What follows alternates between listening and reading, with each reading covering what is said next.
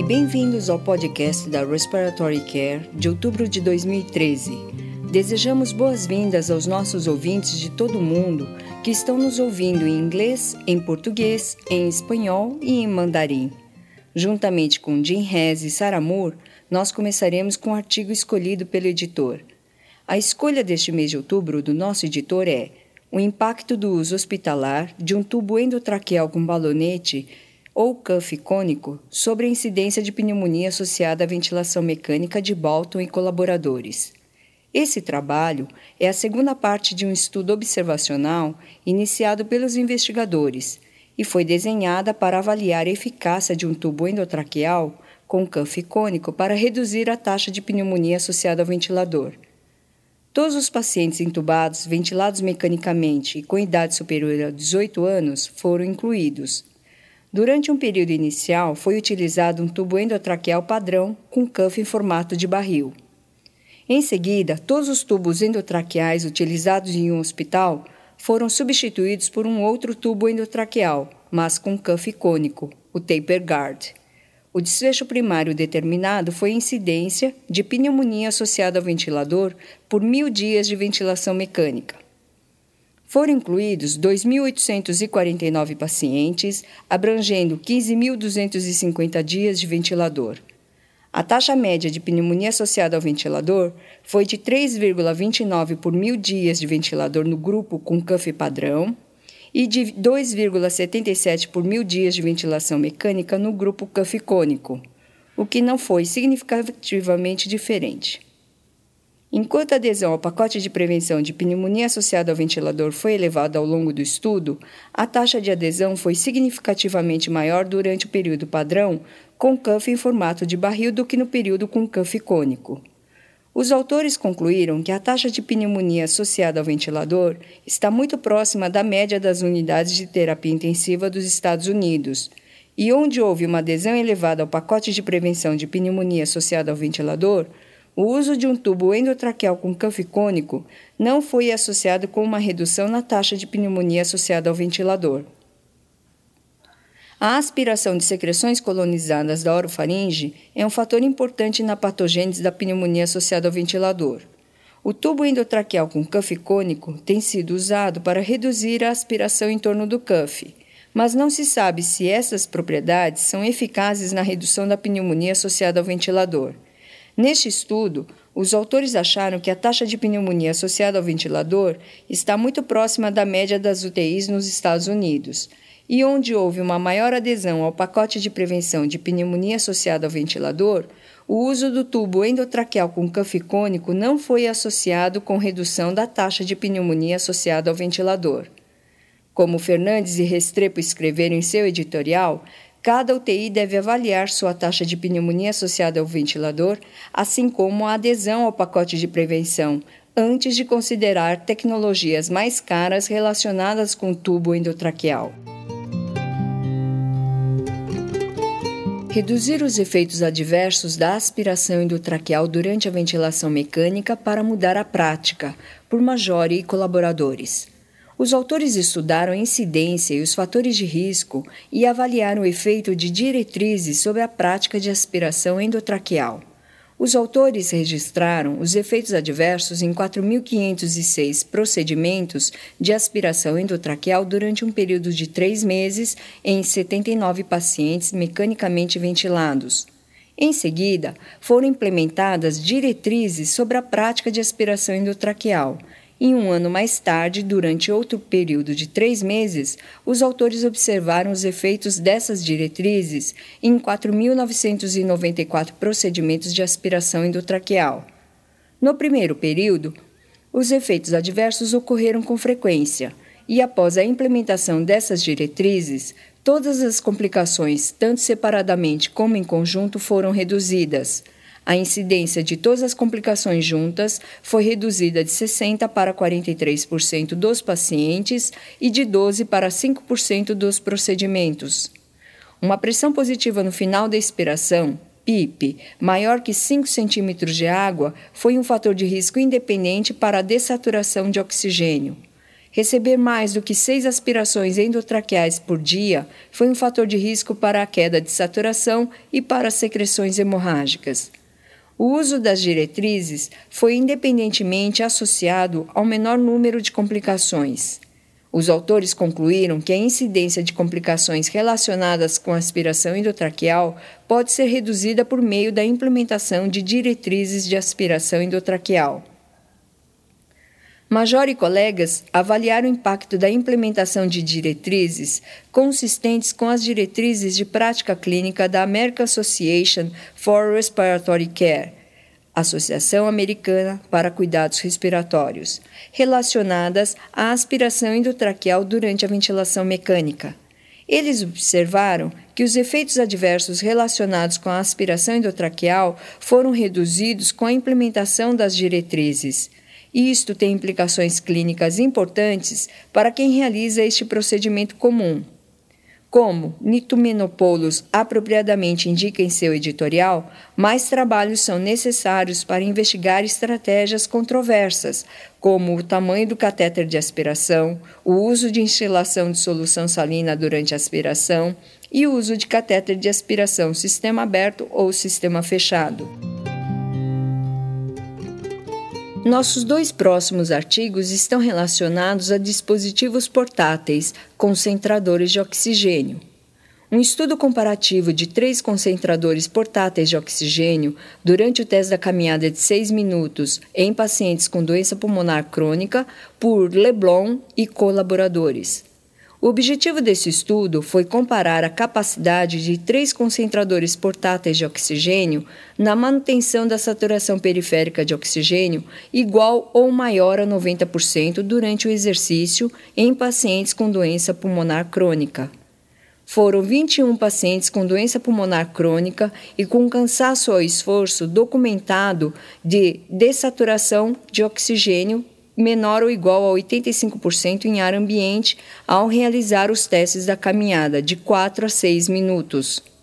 Foram feitos um teste da caminhada controle utilizando o sistema atual de oxigênio com fluxo de oxigênio prescrito e uma caminhada com cada um dos três concentradores portáteis de oxigênio, todos em sua configuração máxima de pulso-dose ou bolos de oxigênio estabelecida.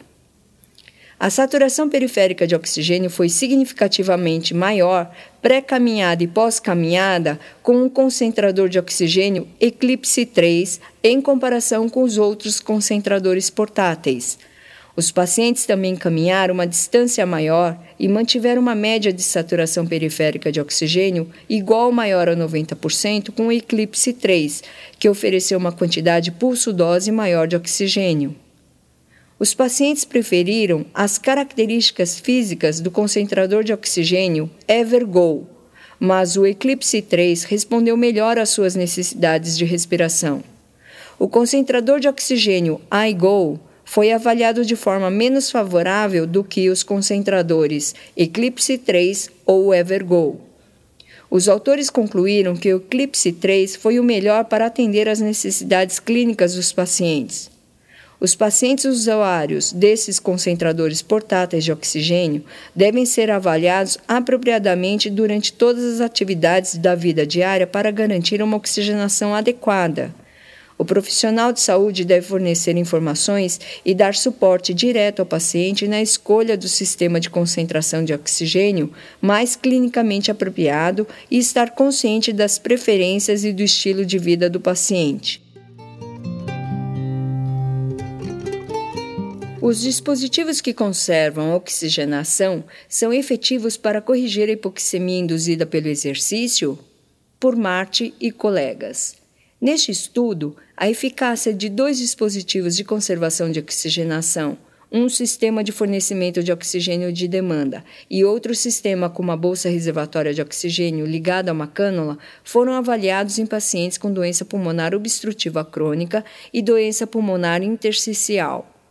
Foi um estudo cruzado que incluiu 28 pacientes com DPOC e 31 pacientes com doença pulmonar intersticial. Todos os pacientes apresentaram dessaturação de oxigênio no teste da caminhada de 6 minutos, com uma média de oxigenação periférica menor que 88%. Cada paciente foi submetido a três testes da caminhada em ordem aleatória. Um teste com um sistema de fornecimento de oxigênio de demanda, outro teste com uma cânula reservatória de oxigênio e outro com uma cânula nasal padrão de fluxo contínuo. Quando comparado com a cânula nasal padrão, os dispositivos de conservação de oxigenação mostraram eficácia similar, exceto por um desempenho inferior para o sistema de fornecimento de oxigênio de demanda nos indivíduos com doença pulmonar intersticial. Os autores concluíram que, embora esses dispositivos de conservação de oxigenação tenham corrigido a hipoxemia induzida pelo exercício na maioria dos pacientes com DPOC e com doença pulmonar intersticial, esta correção não foi atingida em cerca de 20% dos pacientes com DPOC grave, independentemente do dispositivo utilizado e cerca de 40% nos indivíduos com doença pulmonar intersticial com o uso do sistema de fornecimento de oxigênio de demanda. Os resultados de Leblon e colaboradores sugerem que os usuários de concentradores portáteis de oxigênio devem ser adequadamente avaliados durante todas as atividades de sua vida diária para garantir uma oxigenação adequada. Marte e colaboradores concluíram que, embora esses dispositivos de conservação de oxigenação tenham corrigido a hipoxemia induzida pelo exercício na maioria dos indivíduos com doença pulmonar intersticial e DPOC, esta correção não foi atingida em cerca de 20% dos pacientes com DPOC grave, independentemente do dispositivo, e em cerca de 40% dos indivíduos com doença pulmonar intersticial com sistema de fornecimento de oxigênio de demanda. Em seu editorial, Pruitt destaca que a complexidade desses dispositivos requer um médico conhecedor e experiente para avaliar e decidir sobre qual dessas opções deve ser usada em paciente recebendo oxigenoterapia por longo prazo. Um guia para concentradores portáteis de oxigênio foi recentemente publicado pela American Association for Respiratory Care Associação Americana para Cuidados Respiratórios, e é uma ferramenta valiosa para a tomada de decisões sobre a oxigenoterapia a longo prazo e deve ser mantida acessível para qualquer pessoa que presta assistência aos pacientes que recebem essa terapia. Em seguida, temos o artigo Gerenciamento na suspeita de envenenamento por monóxido de carbono em departamento de emergência o papel do monóxido de carbono por oximetria de pulso, de Sebane e colaboradores. Os autores avaliaram o valor diagnóstico não invasivo da medida de carboxiemoglobina sanguínea por meio do oxímetro de pulso RADS 57.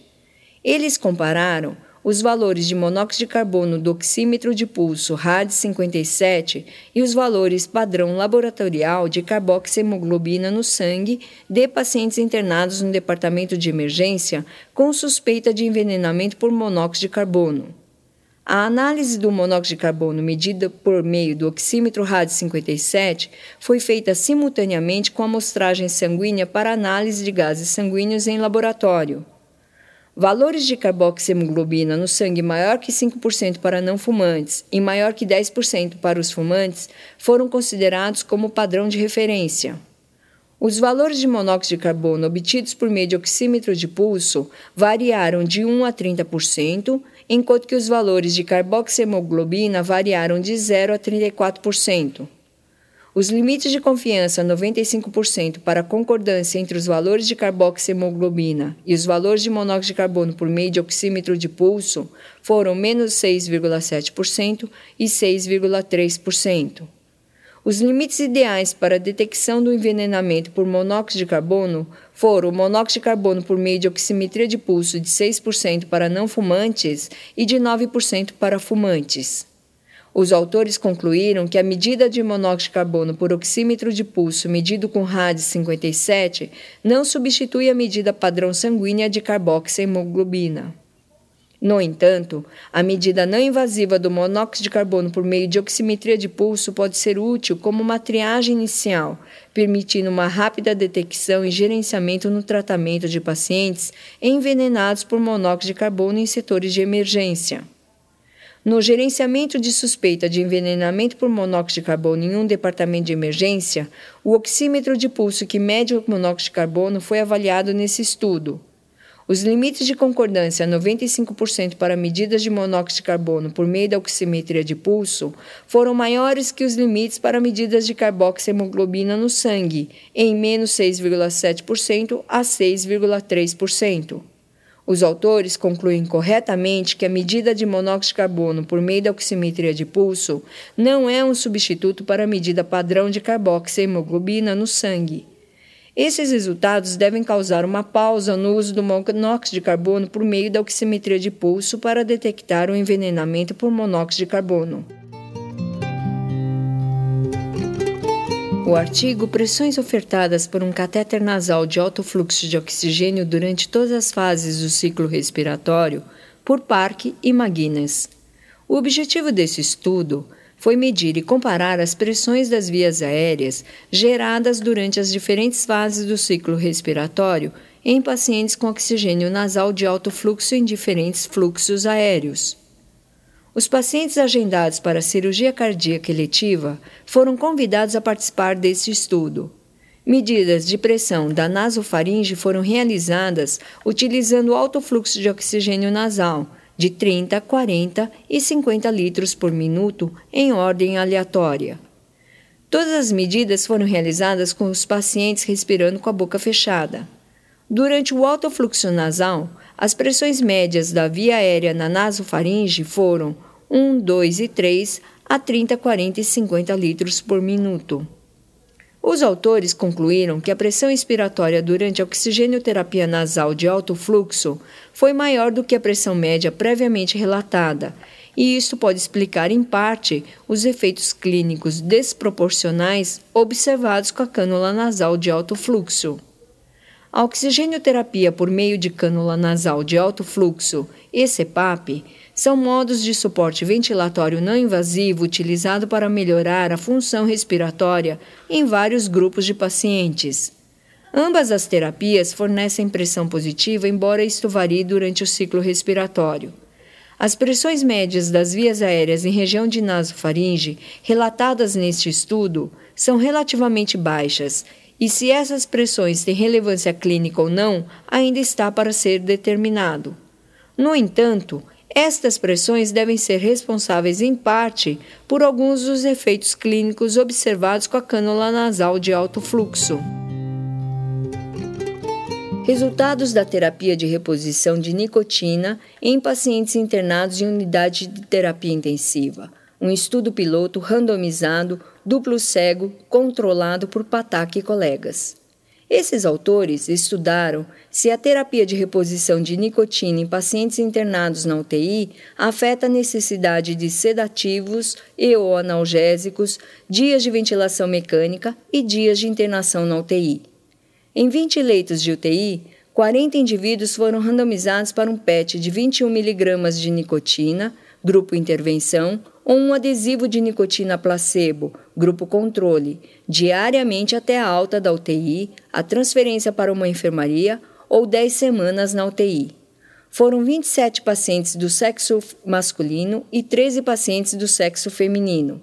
A média de idade foi de 57 anos no grupo intervenção e de 53 anos no grupo controle. A média da pontuação do Apache 2 foi de 14 em ambos os grupos. A permanência média na UTI foi de 4,5 dias no grupo intervenção e de 7 dias no grupo controle. O número médio de dias de ventilação mecânica foi de 2 no grupo intervenção e de 3,5 dias no grupo controle.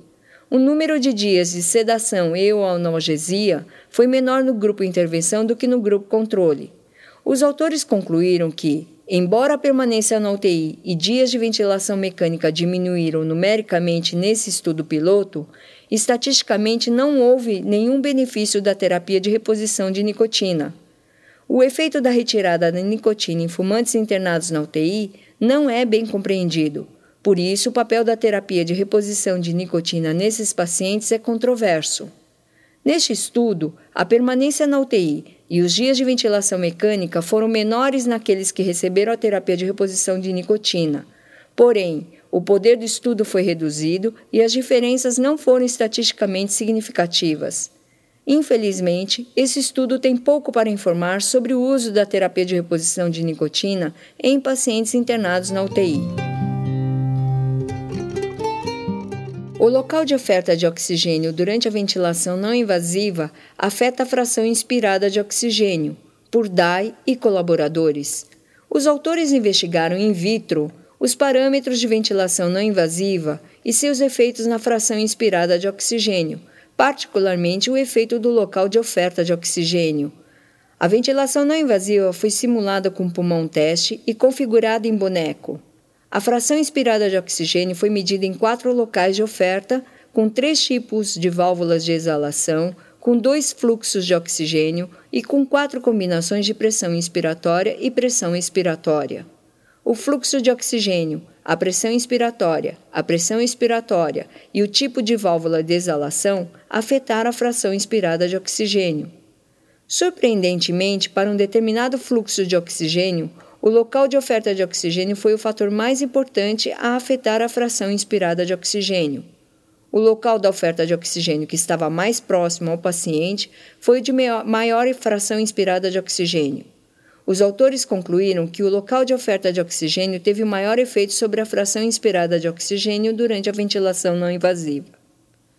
A maioria dos dispositivos portáteis de pressão positiva de vias aéreas em dois níveis não está equipada com misturadores de ar e de oxigênio para regular precisamente as concentrações de oxigênio, e o oxigênio suplementar deve ser adicionado para aumentar a fração inspirada de oxigênio. Poucos estudos têm investigado os fatores que afetam a fração inspirada de oxigênio e suas conclusões têm sido inconsistentes.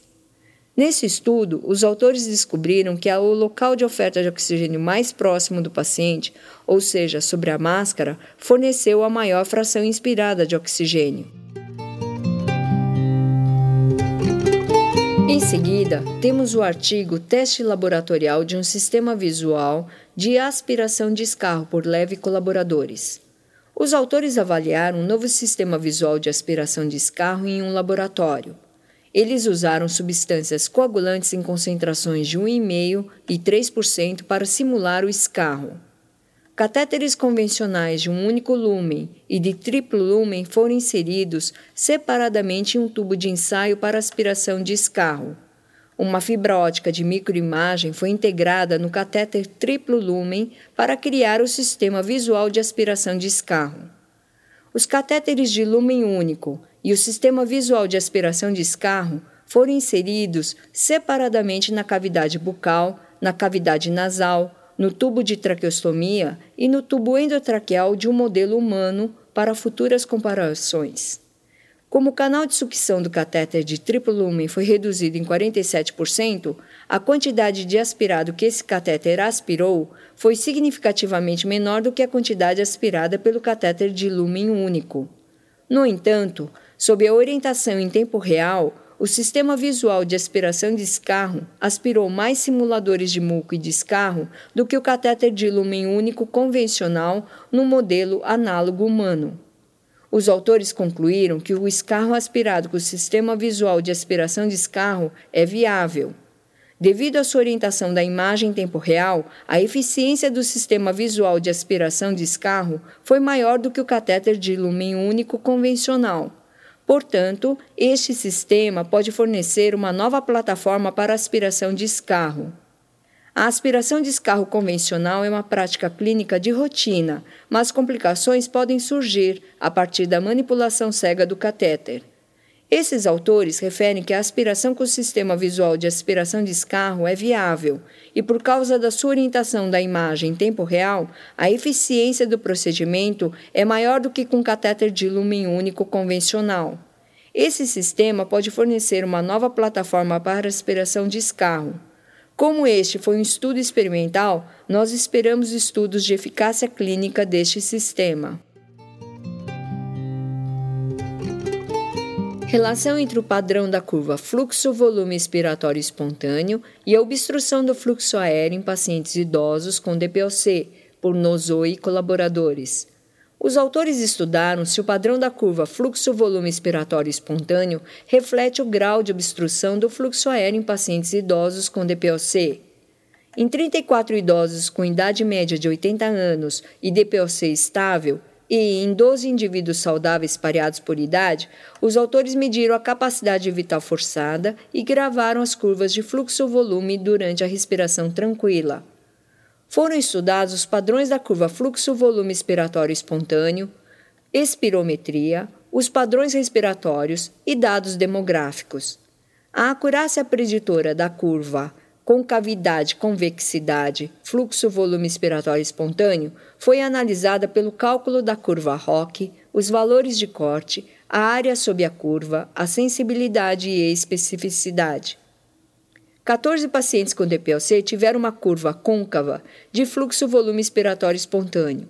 Todos os indivíduos saudáveis tiveram uma curva convexa de fluxo-volume expiratório espontâneo. Os pacientes com DPOC que tiveram uma curva côncava de fluxo-volume expiratório espontâneo frequentemente apresentavam obstrução muito grave.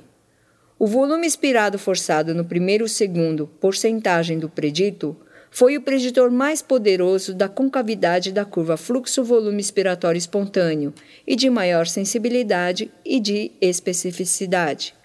Os autores concluíram que a concavidade da curva fluxo-volume expiratório espontâneo, obtida durante um volume corrente, pode ser um teste útil para determinar a presença da obstrução muito grave em pacientes idosos que não conseguem realizar uma manobra de capacidade vital forçada satisfatória.